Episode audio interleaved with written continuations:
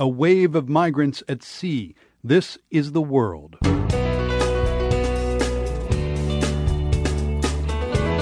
I'm Aaron Schachter, in for Marco Werman. Every week, thousands of migrants set sail from Libya and wind up in Italy. We've met people here, a lot of people from the Gambia, from Senegal, from Somalia, from Eritrea, and they all have really quite incredible stories about how they just got to Libya in the first place. Also, all eyes on the jury in the trial of the Boston Marathon bomber. If the prosecution is trying to convince them to kill, to execute Jahar Zarnaev, they certainly convinced some. There's no doubt about it. Plus, the author of a unique book.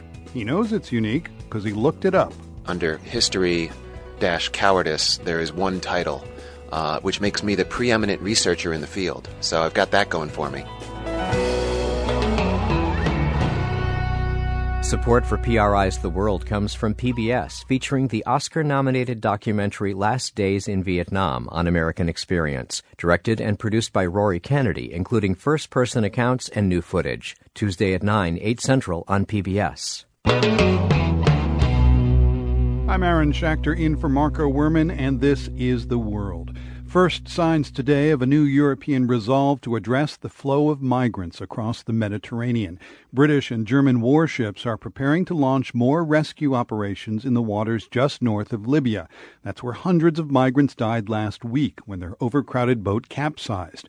We start our coverage today with my BBC colleague Yolande Nell. She's monitoring the crisis from Catania in Sicily. Every day, you get new arrivals on Italian shores. I just watched earlier as a group of more than 80 young African men arrived in the port here in Catania. Italy's Coast Guard had rescued them in Libyan waters yesterday as their boat was in trouble. And we've been told that more than 10,000 people have been rescued in total from the waters between Italy and Libya in just the past week or so. And just looking at the people who make it to shore, where are they from? You mentioned one group of Africans. Where else are they coming from? Do you know? Well, they tend to come from all over. Many of those coming from North Africa, from Libya in particular, are coming from sub-Saharan Africa. We've met people here, a lot of people from the Gambia, from Senegal, from Somalia, from Eritrea, and they all have really quite incredible stories about how they just got to Libya in the first place. As we know, that journey is incredibly perilous. What do people look like when they arrive? They've been in boats for hours and hours, I imagine. It's got to be an awful sight. Well, certainly when people came in earlier, they looked really bedraggled and exhausted. When I saw them, they were all made to sit on deck for most of the time on this Coast Guard vessel as they were brought a journey of almost a day from off the coast of Libya. Some of them did look like they were in poor shape medically, and we saw a lot of young men scratching. We were told that perhaps they had scabies, a skin condition.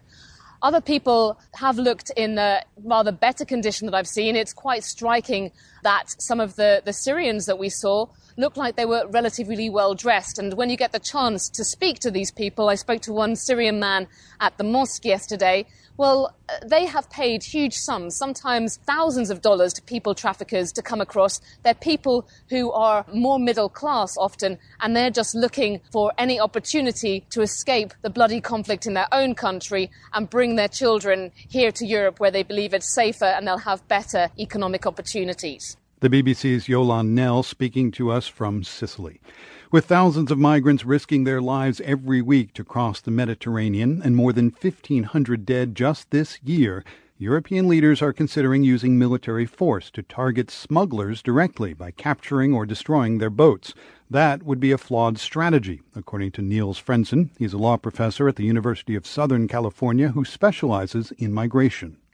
Well, there are multiple problems, one of which is the smugglers are not the cause of the current problem that the European Union is facing. They are taking advantage of the situation, but people are fleeing for serious reasons, and they are looking for different means by which to flee. And so targeting people smugglers does not address the root causes of the problem. But is there no way here to argue that this would be in the best interest for humanitarian purposes? I mean, what you're facing now is hundreds, thousands of people drowning.